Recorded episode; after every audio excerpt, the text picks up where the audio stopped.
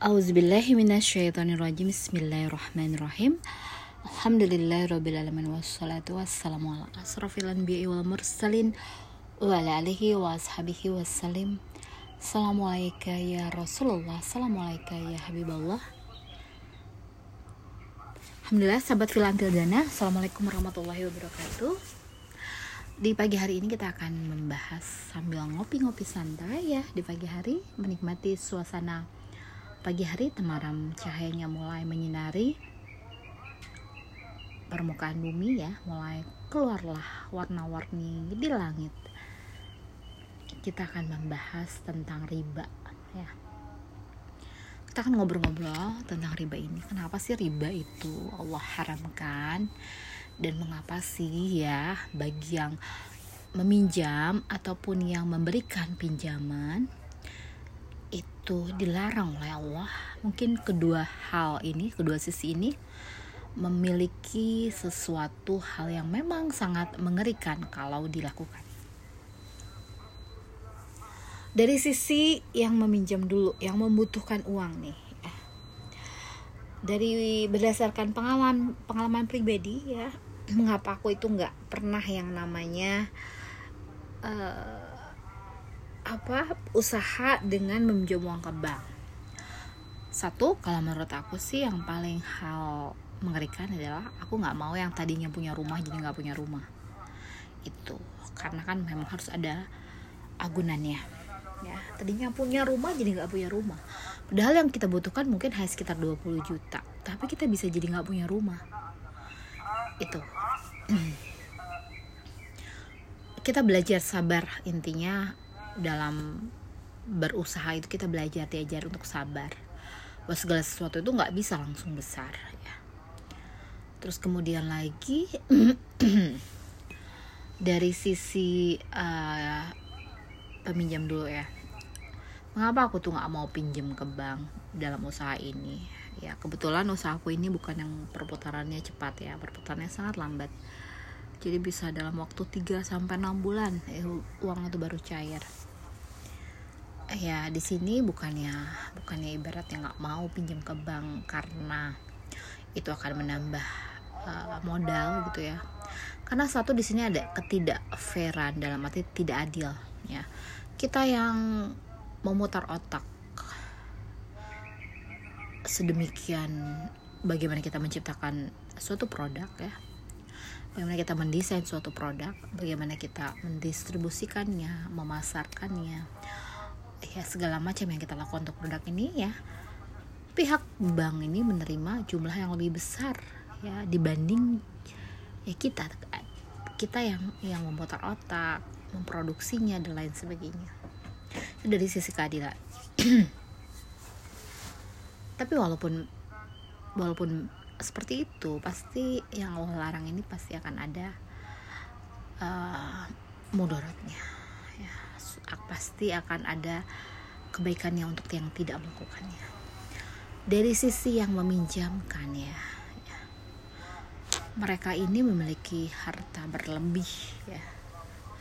Dan harta berlebihnya ini ya mereka pergunakan untuk mencari mata pencaharian. Ya mereka tinggal longongkan kaki nggak kerja gitu hanya nungguin ya hanya nungguin uang yang terus bertambah tanpa mereka bekerja. Dalam arti mereka tidak tidak menjual produk mereka tidak menanam tanaman mereka tidak melakukan suatu aktivitas yang sifatnya mubarokah.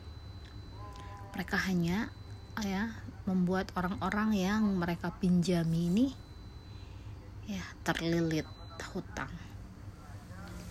Ya ya salah satu juga agar kita itu meredam ya mengendalikan diri kita terhadap kecintaan kita terhadap dunia terhadap harta. Jadi kalau udah nggak mampu tuh jangan dipaksakan ya. Kita tentunya ingin mengais rezeki yang halal yang berkah.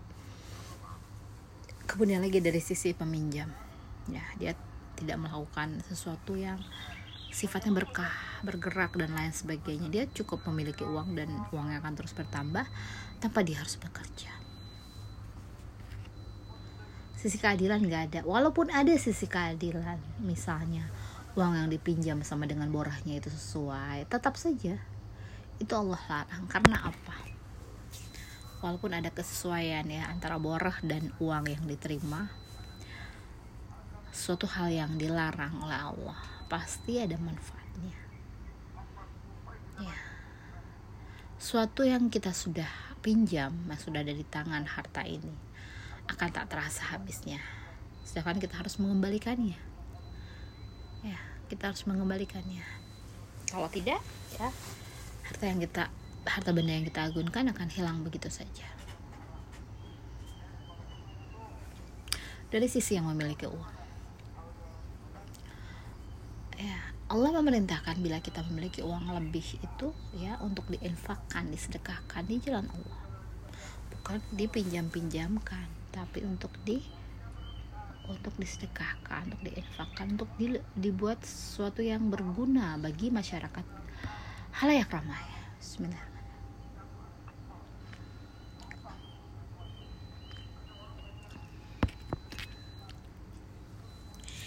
Intinya dari sisi ketidakadilan ya sudah pasti riba itu tidak adil. Dari sisi menahan hawa nafsu atas kecintaan kita terhadap dunia juga itu bisa menjadi satu hal yang meredam mengerem segala apa kecintaan kita terhadap harta benda yang tidak sabar ingin buru-buru ya menggapai modal yang besar ya. Untuk usaha yang ya Allah yang maha mengetahui bagaimana nanti akhir dari usaha kita di depan Jangan sampai itu berusaha itu bukan malah bertambah, malah berkurang. Tadinya punya rumah menjadi tidak punya rumah. Itu adalah suatu hal yang bodoh.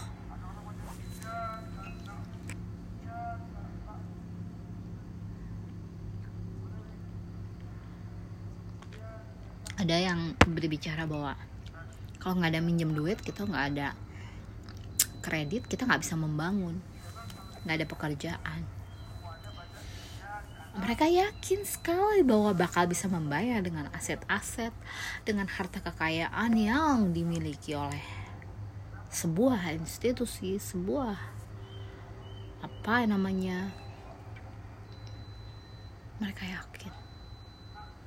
Ya, tapi mereka tidak bisa akan efek apa yang akan mereka rasakan selanjutnya. Karena Allah larang, pasti akan ada khasiatnya.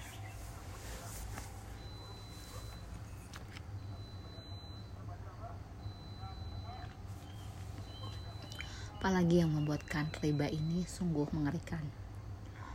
Selain menjerat,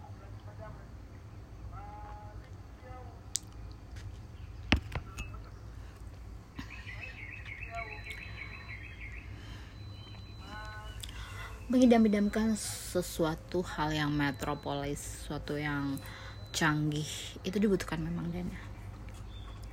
Bila kita belum ya sampai pada tahap itu, karena kita tidak memiliki kemampuan selain dengan meminjam, ya kita mampu tuh kalau minjem dibayar dengan jangka waktu yang lama. Tapi kita nggak mampu. Ya, mampu itu berarti kita bisa mengusahakan, mengupayakan atas apa yang kita miliki untuk kita pergunakan ya itulah seharusnya menjadi seorang muslim. Ya mempergunakan apa yang ada untuk membangun. Bukan memastikan bahwa ke depan itu kita akan memiliki uang yang sesuai dengan apa yang yang harus kita bayarkan. Ya ya berusahalah membangunlah sesuai dengan ya kemampuan yang kita miliki kebayang nih kita ya. Dari unit terkecil dulu rumah. Nah dengan gaji kita yang seperti itu kita telah membangun rumah yang luar biasa. Kita harus bayar sekian lama ya. Dan apabila kita di tengah-tengah jalan kita tidak memiliki kemampuan untuk membayarnya maka hilanglah apa yang telah kita bayarkan terhadap bank tersebut.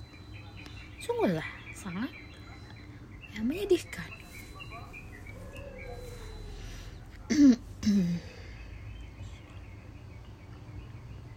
mengapa halal mengapa halal mengapa jual beli itu dihalalkan? Jual beli itu sesuai dengan apa yang disepakati. Harganya telah disepakati sesuai dengan kebutuhan beli sesuai dengan kemampuan kemudian lagi ah, tidak ada yang namanya ya kalau misalnya nggak mampu bayar akan diambil barangnya nggak. Jadi pada saat itu punya uang ya itulah dia membeli barang beda lagi dengan meminjam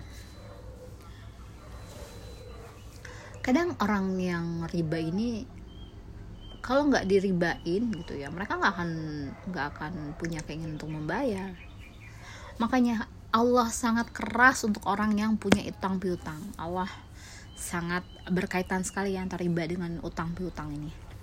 Karena utang piutang juga judulnya sama kayak riba, cuman meminjam. Hanya kalau riba ini mengembalikannya lebih kalau uh, utang piutang itu mengembalikannya sesuai dengan apa yang dipinjam. 5 miliar ya 5 miliar bayarnya bukan menjadi tujuh setengah miliar gitu.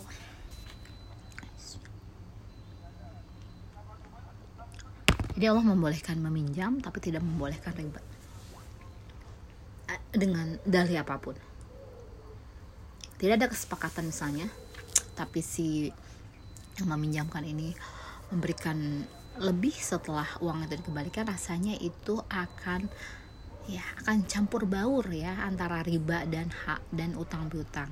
Jadi harus eh, dibedakan ya, tidak boleh meminjam itu yang memberikan suatu kelebihan walaupun hanya sifatnya tenaga ataupun apa. Karena kan jadi judulnya adalah riba apabila dilebihkan dengan uang ya kalau mau dilebihkan dengan kasih sayang ataupun pemberian berupa har, uh, benda gitu bingkisan itu balik lagi sebagai hadiah. Bukan melebihkan daripada apa ya dipinjamnya berupa nilai ekonomi yang tertera dalam angka-angka.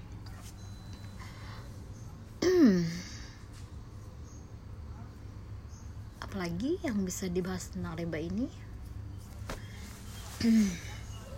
karena sungguh lah riba itu ancamannya parah. Bisa dikatakan ya seperti halnya ya bersetubuh dengan ibu kandung sendiri. Kebayang nggak itu? Itu masya allah. Ya astagfirullah sungguh lah sangat mengerikan. Ya kita ketahui bahwa sesama ini ya sama umat Islam sesama manusia ini kita mempunyai ikatan yang rangkaiannya ya kita saling sayang menyayangi seperti halnya Allah mengasihi kita. Jadi apabila kita melakukan sesuatu terhadap kesayangannya Allah ya kepada sesama kepada umat Islam ya itu sama aja. Kita kayak kayak melukai diri kita sendiri ya.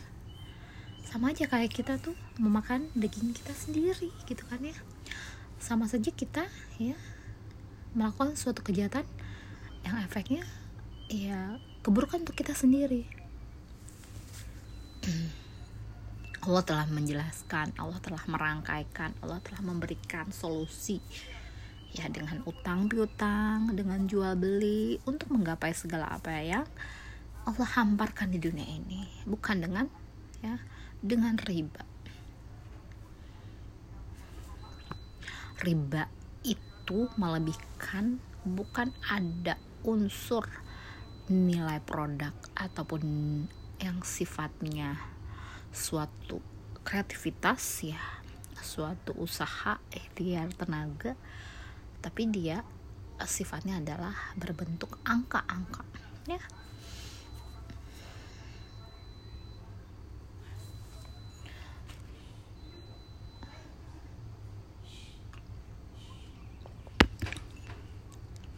dalam Islam ada minjam 10 gram bayar dengan 10 gram.